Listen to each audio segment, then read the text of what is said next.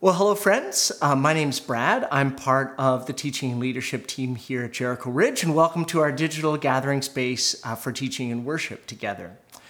As you've no doubt heard, we are now in phase three of BC's restart plan, which means that we've returned to in person gatherings this summer at Jericho, which means live preaching and live children's ministry every weekend and live music on long weekends.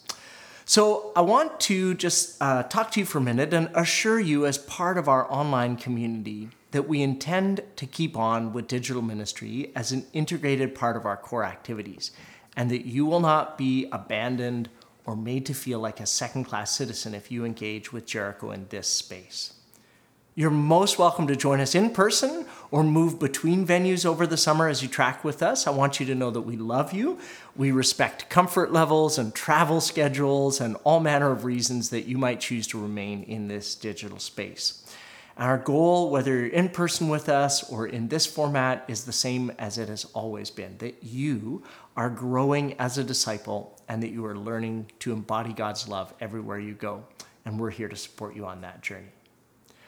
So, with that said, let's jump into our topic for today. We are going to look at the dynamic and complicated interplay between individuals and their actions and systems. So, we talk about things, for example, like systemic racism. But what does that actually mean and where does it come from? This topic has come to our collective attention over the past year as a part of the ongoing discussions on institutional racism through things like the Black Lives Matter movement. And it's really come home with the recent discovery of over 1,500 unmarked graves at former residential school sites across multiple provinces. And we've had to grapple with the past and the present impact of the residential school system, not only on Indigenous peoples, but also on our society here in Canada as a whole. It can be easy to say, well, I'm not a racist, so why do I have to think about that kind of stuff? But it is important to realize that individual racism is not created in a vacuum, but instead emerges from a society's foundational beliefs and ways of seeing or doing things, and then it is manifested in organizations, institutions, and systems. And so, this interaction between persons and systems makes sense when you step back for a moment. So, for example, if you're a teacher, you set a tone in your classroom, just like principals and administration set a tone in the school and in the district as a whole. If you're in business, the management or supervisory team sets the pace for the space and then reinforces it through policies and protocols. And really, the same is true in churches. Each church or faith community has a unique culture, a unique ethos that's set by those who provide leadership and those who are part of it. And the same is true for Jericho Ridge. 16 and a half years ago, when we launched Jericho as a satellite of North Langley Community Church, I was the campus pastor. And one of the things that I learned most about church planting is that the church plant takes on both the strengths and the weaknesses of the planter. The strengths of the planter become the strengths of the church. And the weaknesses of the planter, well, those also get transferred to the organization or the system. And it's so common, there's actually a name for this. It's called founders syndrome. And, and this became a real challenge for myself and for Jericho around seven years ago. I had to wrestle with the notion that Jericho was becoming more like me as an individual and that that was not always a good thing. And so we as an elders team embarked on a process that helped us move from and keep moving from a founder led or personality led church to a team led or elder led church. And has been a challenging but healthy journey for all of us. Well, I bring this up because in our text today, we're going to see the dynamic interplay between the individual and the system. Now, it's not always pretty, but exploring it can help expose some of our temptations and tendencies in this area, and maybe, God's grace helping us, we can change some of the patterns we live into and out of. So let's dive in, shall we? This summer, we're going through a teaching series in the Old Testament book of Esther entitled Truth to power. And the story of Esther is a story about how a young immigrant woman moves from obscurity to the position of queen of the land and who, at great personal cost to her and her family, speaks a very difficult truth to power and saves her people. We've already been introduced to some of the main characters in uh, this uh, book King Xerxes, who led the powerful Persian Empire in the 5th century BCE. And that empire stretched from India to Ethiopia to Greece, and it was the dominant political, cultural, economic, and military power at that time in history. And then Pastor Wally introduced us to Esther last weekend in chapter 2 with a strong and wise word on what our value is as persons and where it comes from. And we met Esther's family, Mordecai, uh, who's her uncle and who's some kind of civil servant in the court of King Xerxes. And then at the end of chapter 2, we see that Mordecai foils an assassination plot against the king, but he isn't really honored for it. And we're going to return to that subplot in the coming weeks. But now here we are in chapter 3. And at the start of chapter 3, the plot really thickens because we meet our main villain in the story. The man's name is Haman, and he's an egomaniacal leader who's promoted to the very highest position in the land, right underneath the king. But there's something else that's going on here as we learn about in his introduction to us in Esther chapter 3. So turn with me in your Bibles or on your devices to Esther chapter 3, verse 1, and I'll be reading from the New Living Translation. The words are going to come up on your screen. Esther 3 1 begins this way Sometime later, King Xerxes promoted Haman, son of Hammedatha, the Agagite to over all the other nobles, making him the most powerful official in the empire. All the king's officials would bow down before him and to show him respect whenever he passed by, and so the king had commanded. But Mordecai refused to bow down or show him respect. So this scene sets in motion a showdown that's going to carry us through the whole rest of the book. So it's important that we pause and understand what's really going on here. First off, Haman is referred to as an Agagite. Now, Agag was the king of an ancient group or nation known as the Amalekites. And the Amalekites were the archenemies of Israel in the time of Samuel and Saul. In, in that era, the Amalekites were constantly harassing and attacking Israel, and they were known for their violence toward Israel. And so, this historic skirmish would have left a lasting antagonism between the two groups or nations. So we're being told by the text that though Haman has a Persian name and likely Persian ancestry, really he has already sided with the enemies of God's ancient people, Israel. He's a hater who's going to hate them, the text is saying, which makes his later racist behavior a bit more clear, if still inexcusable. The other thing we see here is that Mordecai refused to bow down and pay Haman the homage that Haman demanded of everyone around him. And again, we don't know quite why Mordecai chose not to do this. It doesn't seem connected to any religious conviction or specific Old Testament law. Ancient Jews did not see bowing down to the king, for example, as breaking the first or second commandments to have no other God before the one true God. Mordecai may well have felt that this kind of obedience was due to God alone, but the text doesn't really give us that detail. So, whatever the reason, this action on the behalf of Mordecai sets up a kind of showdown between two ancient enemies. Haman represents Agag and the Amalekites. Mordecai represents and stands in the ancient Jewish people. Two races that have nothing but antagonism recorded between them. So let's keep reading because the story moves from personal to national. Verse 3 Then the palace officials at the king's gate asked Mordecai, Why are you disobeying the king's command? They spoke to him day after day, but he still refused to comply with the order. So they spoke to Haman about this to see if he would, excuse me, to see if he would tolerate Mordecai's conduct, since Mordecai had told them that he was a Jew. When Haman saw that Mordecai would not bow down to or show him respect, he was filled with rage. He had learned of Mordecai's nationality, so he decided it was not enough to lay hands on Mordecai alone. Instead, he looked for a way to destroy all the Jews throughout the entire empire of Xerxes. So, Mordecai's refusal to bow has become quite the topic of conversation at the king's gate, we see. The servants are curious why would he take this stand on this issue? And eventually, Mordecai tells them that it is on the basis of his identity as an ancient Jew. Well, once this news reaches Haman, who intriguingly didn't seem to know about the non bowing until someone told him, his ego drives him to a place of rage.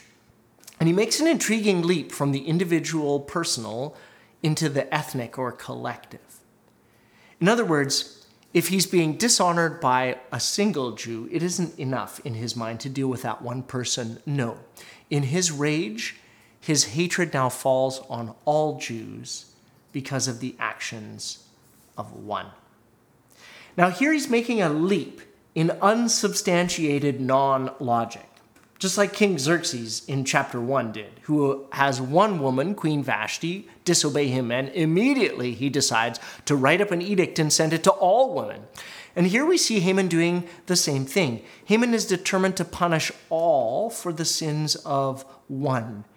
If one Jewish person is disobeying him, he will kill them all. And before we get the hate on for Haman in our own hearts, let me pause and invite us to do some self reflection. I know in my own life and heart, it's actually relatively easy to do this kind of mental move. So, for example, if I have a bad experience at a chain coffee shop, for example, I can assume that all coffee shops of that brand are equally as insipid as my most recent bad experience. Or if I have a negative run in with a person of a certain nationality, it can be easy to extrapolate and think that all persons who share their history or identity would act the same toward me. If I met a person of one denomination who's a jerk, then I can unfairly carry that perception into other conversations.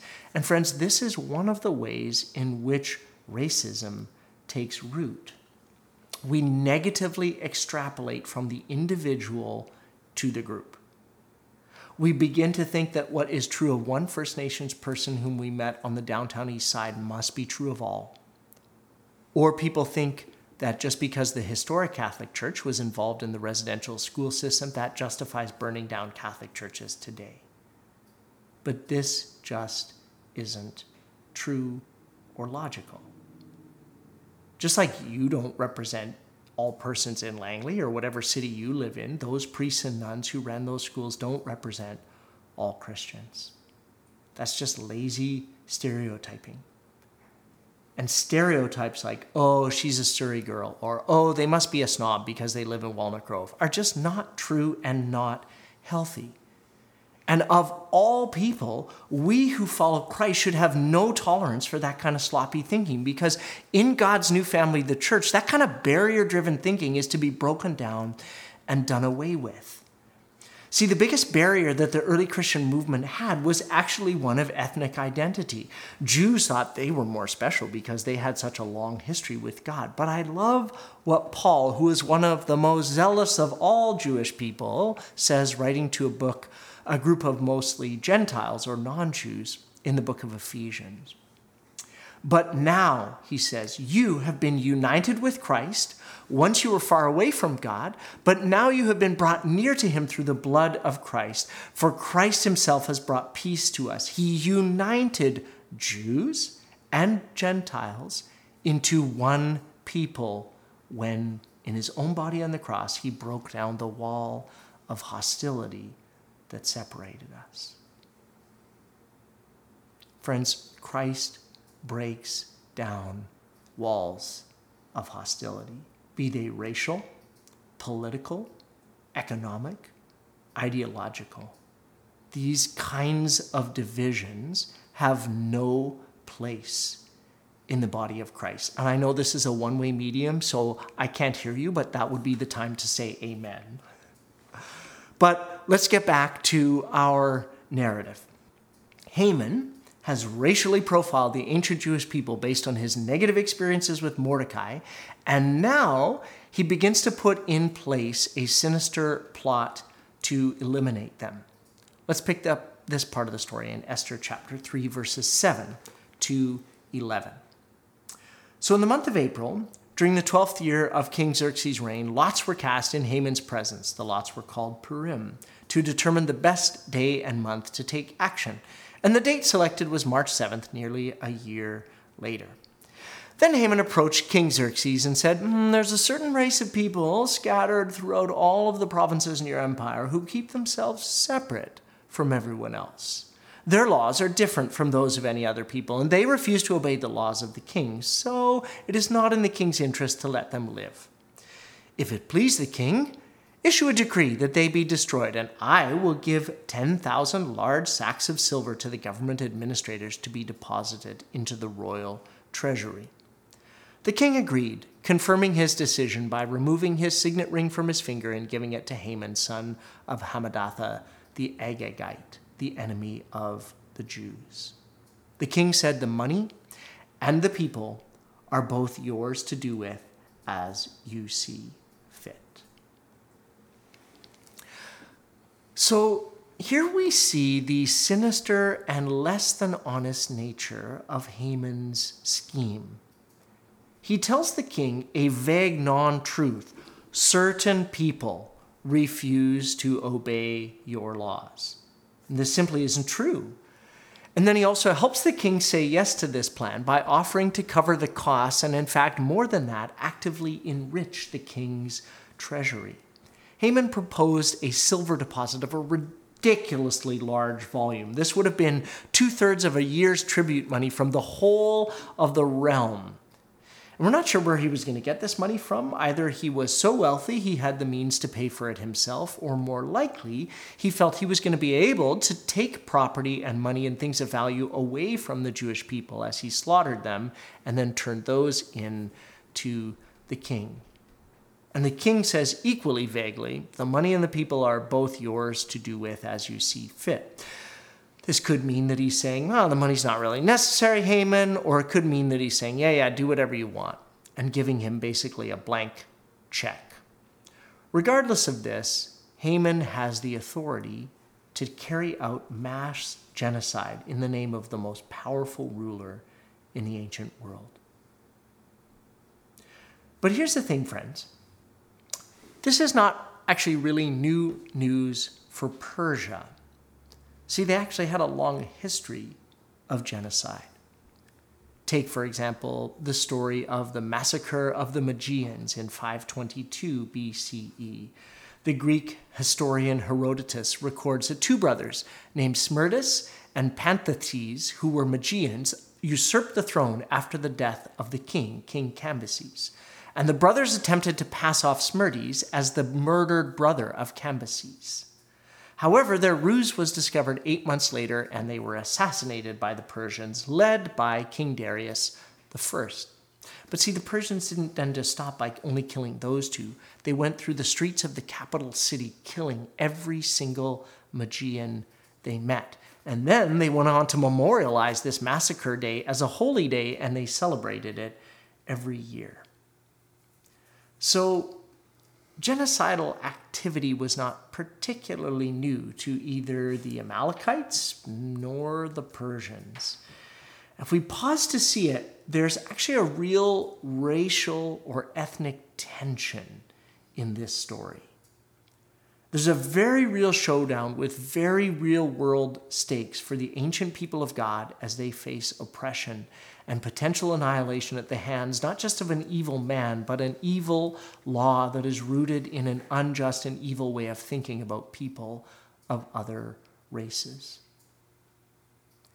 Haman has consulted ancient sorcerers and astrologers who would almost always consult with the god, small g, before they acted. In this case, it was the throwing of a stone die that helped, helped to set a date for this genocide around 11 months in the future. And then Haman calls the scribes together. They write up the decree exactly as Haman dictates it in chapter 3, verse 12. And then it gets sealed up with the king's signet ring, which was a symbol of the king's authority. And then the message gets sent out to all of the realms in the kingdom. Even think about how big it was. Even the swiftest messengers need time to travel. And so this would have taken three to four months to disseminate this order that, quote, all Jews, young and old, including women and children, must be killed, slaughtered, and annihilated on a single day, March 7th of the following year, 473 BC, and the property of all of the Jews would be given to those who killed them. But even here, friends, God, while unnamed in the book of Esther, is actually at work. Because those lots could have fallen much closer to the time. But now 11 months actually allows Esther and Mordecai time to hatch a plot of their own to save their people. Proverbs 16:33 says it this way, the lot is cast in the lap, but every decision is from the Lord. But I'm getting ahead of myself in the story. So let's just sit with the weight of chapter 3 without needing to rush into the future.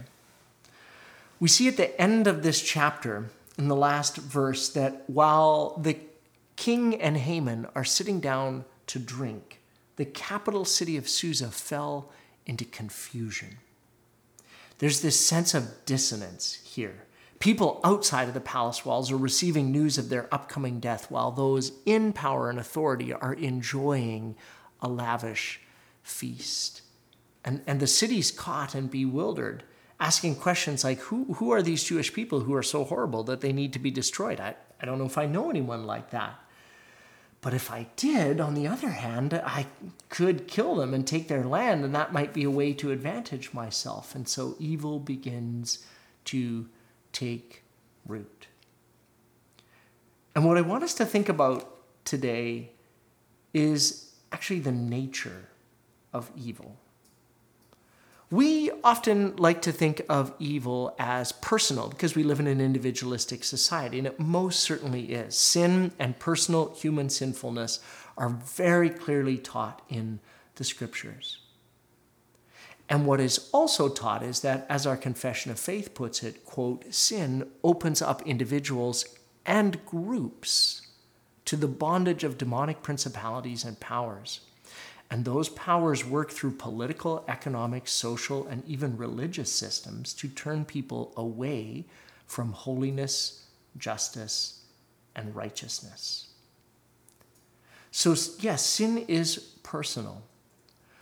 But we also need to think about sin in terms of being a power that enslaves. It's in my heart, it's in your heart because of our actions and our humanness. And it is also in systems and institutions and organizations.